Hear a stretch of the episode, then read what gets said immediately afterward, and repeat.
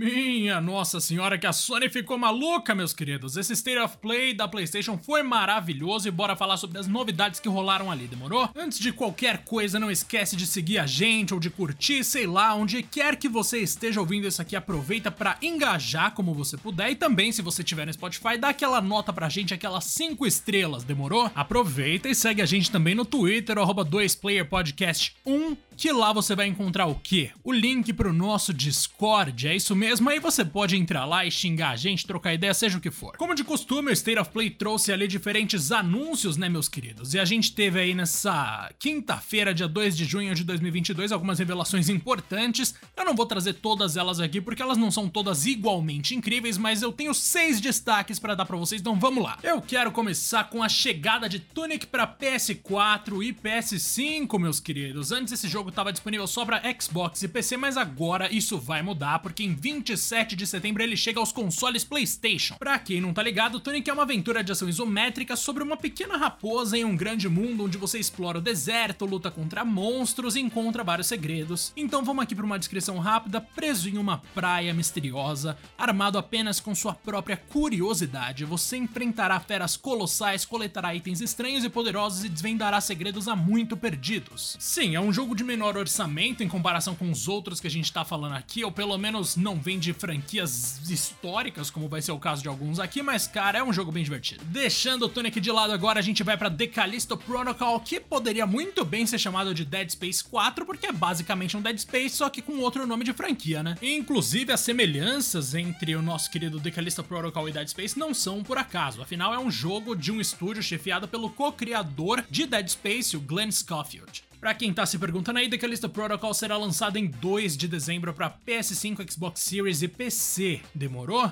E cara, eu devo falar que eu tô muito animado para jogar esse negócio. Eu ainda não sei se vai ser tão bom quanto Dead Space, evidentemente, mas os trailers dão a entender que sim. Aliás, aproveitando que eu tô falando tanto de Dead Space, tem um remake vindo aí também, né? Então a gente vai ter como comparar diretamente uma nova era de Dead Space e um sucessor espiritual de Dead Space, que no caso é The Callisto Protocol. Vamos ver quem sabe fazer melhor a proposta de Dead Space, se é esse novo jogo ou se é o remake. Agora sim a gente vai falar daquele que é um jogo novo de uma franquia histórica com quatro personagens confirmados. Na verdade, só dois deles são inéditos, porque os outros dois estavam lá naquele teaser pequenininho de anúncio. Eu tô falando de Street Fighter 6. Em Street Fighter 6 a gente tem nada mais, nada menos do que nosso querido Luke, que vai estar tá de volta aí depois de um tempinho. Esse cara, eu confesso, não tá entre os meus favoritos, mas beleza, né? Já que ele tá aí, vamos lá, é uma das coisas que tem para hoje. A gente também tem o nosso querido Jamie, que é uma nova cara realmente na franquia. Não é um cara que existia em outros jogos. Ele vai lutar uma coisa assim meio diferente, que é aquelas artes marciais misturadas com uma coisa meio de bebedeira sabe? Que é o cara bêbado. Cara, achei bem interessante e eu quero ver como isso vai funcionar. O nosso queridíssimo Ryu também tava naquele teaser lá de não sei quando, que é bem antiguinho, e ele tá de volta agora com seus golpes clássicos e novamente mostrando todo o seu corpo, exceto pela calça branca. E a gente tem também a Chun-Li, que tá de volta, evidentemente. Não pode ter Street Fighter sem o nosso querido Ryu e sem a Chun-Li, né, gente? Esses dois aí são fundamentais. Infelizmente, não existe uma data de lançamento para Street Fighter 6, mas eu tenho certeza certeza de que vai demorar bastante, embora eu bote muita fé. E agora chegou a hora da polêmica, hein, meus queridos? Porque a gente tem nada mais, nada menos do que Marvel Spider-Man Remastered chegando aos PCs em 12 de agosto. Sim, a versão remasterizada do jogo base do Marvel Spider-Man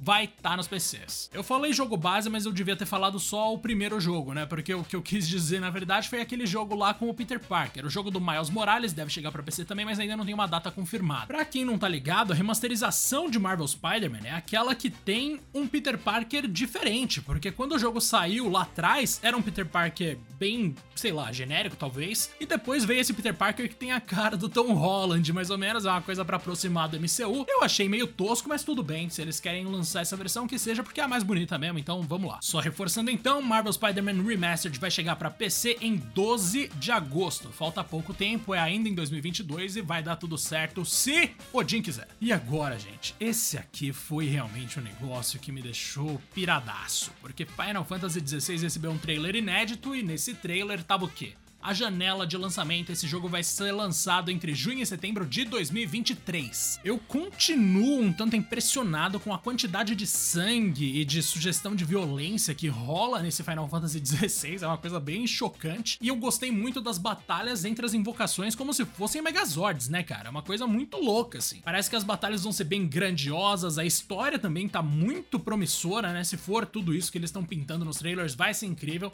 Eu não vou deixar de fazer uma observação aqui, entretanto. Os trailers de Final Fantasy XV eram excelentes, e lá também eles prometiam uma história que ia, nossa senhora, ia mudar a história da franquia e talvez tenha mudado, mas para pior no caso, né? Foi, foi um jogo bastante único e bastante ruim. A gente já sabe que a história principal, em termos de desenvolvimento, já foi concluída, né? Então Final Fantasy XVI já tem aí uma essência definida, mas eu não sei exatamente o que esperar, e eu devo dizer que eu fiquei impressionado com como parece que as invocações vão mexer no nosso skill set, para usar uma, um termo escroto. Mas enfim, com as nossas habilidades. Se você reparar lá no vídeo de Final Fantasy XVI, a barra de saúde do protagonista tem uma paradinha ali lá na esquerda mesmo, que tem três ícones e naqueles ícones parece que estão as nossas invocações. E aparentemente você pode trocar entre elas para usar os golpes, cara. Então se você tá equipado com o ícone da Shiva, digamos, seus golpes podem ter um elemental de gelo e assim por diante, pelo menos foi a impressão que me passou e é muito provável que eu esteja certo, modéstia à parte. Cara, eu curti muito o esquema ali de ataques e tal, achei o combate bem interessante. Nossa, tá muito fluido, né? Bastante liso ali, pelo que eu tô vendo. Vários movimentos estilosíssimos. Eu tô adorando esse negócio. Como eu falei aqui, Final Fantasy XVI vai ser lançado então entre junho e setembro de 2023.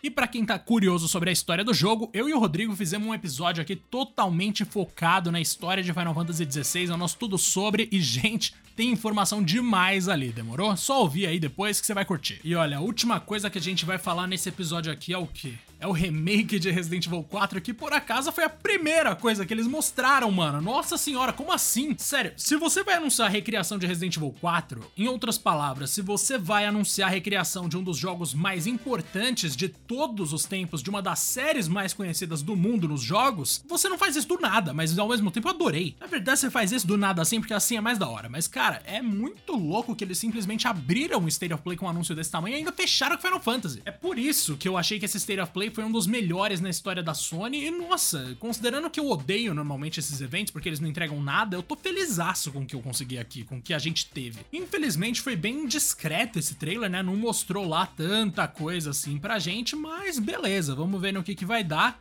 E velho, o remake vai chegar muito antes do que eu pensava. Vai chegar em 24 de março de 2023. Tomara muito que a Capcom não siga o que ela seguiu com Resident Evil 3 Remake e sim vá por um outro caminho, diferente também do 2 Remake talvez mais mirando ali no que aconteceu no 1 Remake, velho, esse jogo tem muito potencial. Então, mais uma vez, só para você registrar aí, 24 de março de 2023 a gente vai ter o remake de Resident Evil 4. Altíssimas chances de isso ser postergado, sim, adiado também. Se você não conhece um sinônimo aí, postergado é um sinônimo de adiado. E também foi prometido conteúdo em realidade virtual para o PlayStation VR 2, mas por enquanto a gente não tem nada específico sobre o que vai ser esse conteúdo especial, então só nos resta esperar. Minha impressão final, como eu já adiantei aqui sobre esse State of Play, é que foi maravilhoso, talvez inclusive seja o melhor evento de todo mês de junho, já que a gente não sabe muito bem o que vem por aí, mas é muito difícil bater um evento que abre com o anúncio de Resident Evil 4 Remake e depois fecha com Final Fantasy XVI. A barra tá lá em cima agora. Esse mês de junho promete, meus queridos. Vamos ver no que, que isso vai dar. Muito obrigado para quem ficou até aqui. Não esquece de seguir todos aqueles passos que a gente falou lá no começo para ajudar a gente a crescer, demorou? E também compartilha isso aqui com amigos seus. Muito obrigado mais uma vez e um grande abraço.